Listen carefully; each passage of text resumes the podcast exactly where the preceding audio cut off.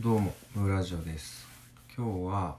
えっと先日うちの父親がカレーを人生で初めてカレーを作ってくれた話をしたんですけどその続きで料理をねしてくれたのでそのことについて話そうかなと思っています。1週間前ぐらいかなのにあの人生で初めて私の父親がカレーを作ってそれをね食べごちそうしてくれた振る舞ってくれたんですけどそれが本当に嬉しくてその話をしたんですけどそれが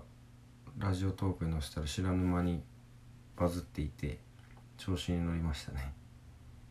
ねすごいね僕の人生の中でもすごい嬉しい出来事だったのでまあそういう出来事があったことも嬉しいしそれを聞いてくれた人がたくさんいたっていうのもねすごく嬉しかったんですよ。でそのカレーを作ってくれて食べたっていうので多分ねうちのお父さんがすごくお父さん自身も多分ね嬉しかったんだと思うんですよ。1週間後に唐揚げを作ってくれました。ねえなんかねあのお昼前にうちのお父さんがお出かけをしようとしていたのでどっか行くなんて聞いたら「ちょっとね買い物行ってくる」って言って「もう買い物?」と思って「何買いに行くの?」って言ったら「唐揚げ作ろうと思ってるから唐揚げの材料買ってくるわ」って言って面白いですよねカレー作って1週間で唐揚げを作るって言い出しましたねなんでカレーなんて聞いたら簡単そうだった YouTube で見たら簡単そうだっただからカレー唐揚げ作るわって言ってねちょっとねなんか楽しそうに買い物行ってましたね。であの1時間経たないぐらいで帰ってきたらすごいたくさん買ってきてて唐揚げの材料。でね、まあ、僕は前回カレーカレーを作るところその途中経過を動画で撮りたかったんですけど記録に残したかったんですけどそれができなかったんで今回の唐揚げ作りは途中経過、え、調理してる過程を動画で撮りました。なんかね張り切ってて唐揚げを2種類と砂ずりのしそバター焼きみたいな。なんかその 3, 3品作るって意気込んでいて。いやねなんかその1週間前に人生で初めてカレーを作ったお父さんが1週間後に唐揚げを作ろうって言い出したことが僕の中でもすごい面白いし嬉しいしねうちのお父さんにとってもいいことだなと思ったんですね。で唐揚げ唐揚げ作るって言ってねこんなやる気になって嬉しいまた嬉しいですよね。1週間そのカレーの時に比べたら嬉しいの幅は減ってますけどそれでもうちのお父さんが自分から何かをしようとして動いてる買い物行ったりのその唐揚げを作る動画を見てたり作り方を調べてたりっていうのが嬉しかったしで唐揚げをね僕が後で食べさせてねって言ったら「うっうっ」って言ってちょっとねまんざらでもない顔でなんかリアクションしてくれたんでね。楽しい楽しみに待ってたんですよ。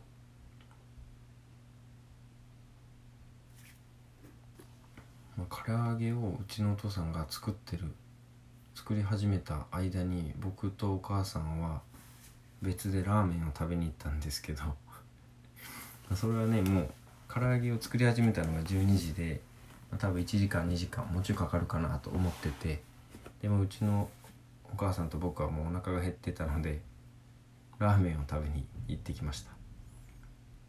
でラーメンは普通に美味しくて帰ってきたらちょうどね唐揚げ2種類作るって言ってたうちの1種類ができたぐらい。で2種類目を作り始めてるぐらいだだったんですよね。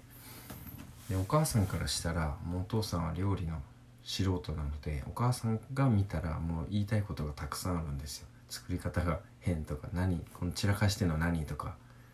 まあ、言いたい気持ちもすごいわかるんですよね。わかるんでお母さんはね言っちゃうんですよそういうの。お父さんが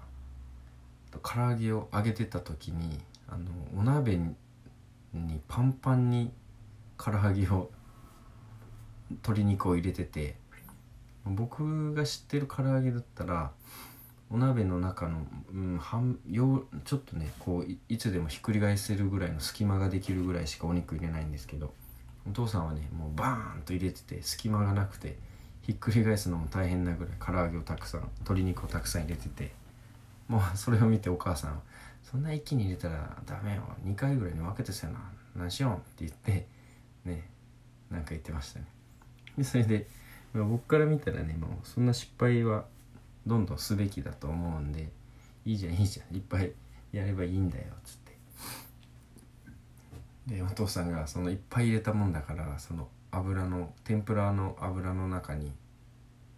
あのお肉が鶏肉が使ってない場所があるんで「ここ火が通らんの?」ってとか言ってるんですよ。そんだけ入れたらそうやろなとか思いながらその作ってるお父さんの動画を撮りながら感想を聞いたり「これ何味ですか?」とかねちょっと軽くインタビューしたりとかしてなんかねそのお父さんが調べたレシピだと世界で一番うまい唐揚げの作り方みたいなのを見て作ったらしいんですよウスターソースとマヨネーズで味付けをした唐揚げ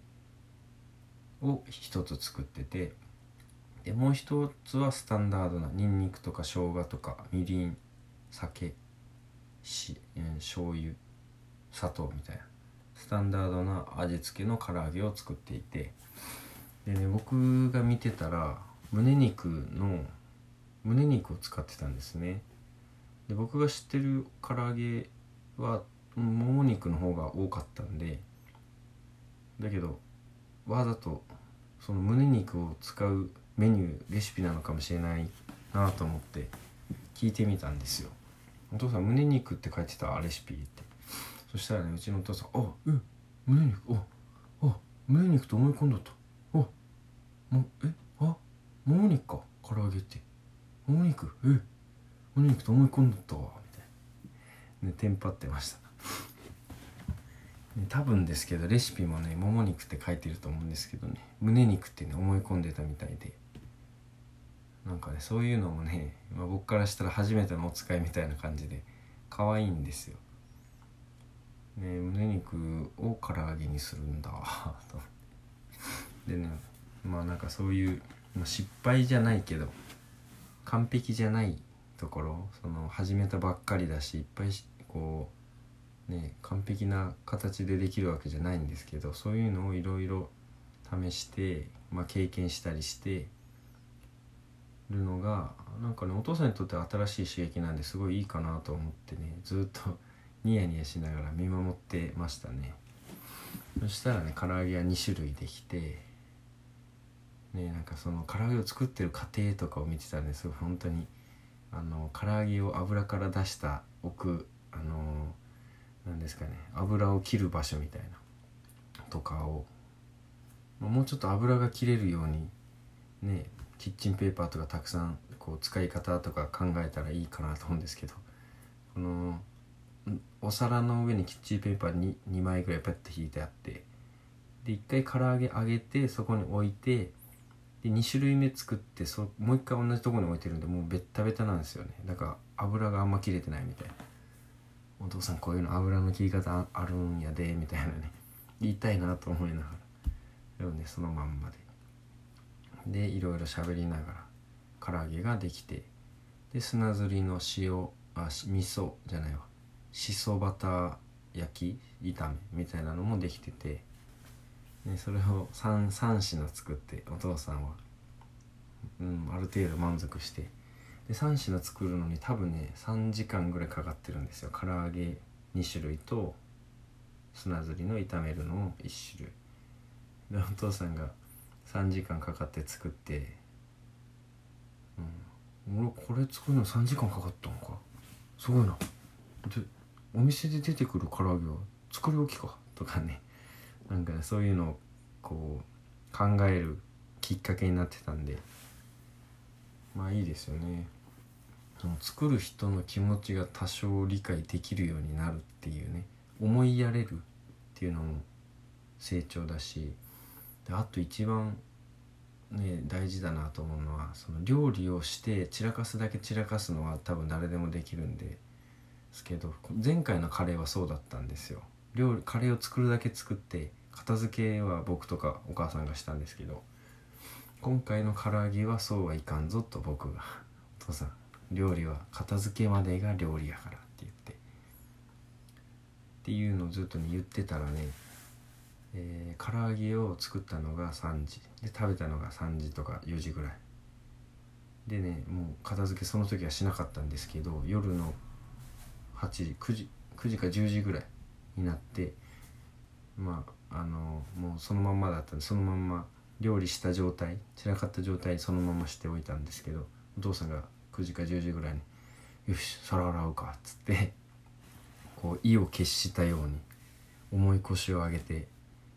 一生懸命皿洗いをねしてくれたんですよね。お父さんが皿洗いするってすごい革命的な出来事なのでうちうちにとっては。僕のお家にとっては。いやそれはねもう隣に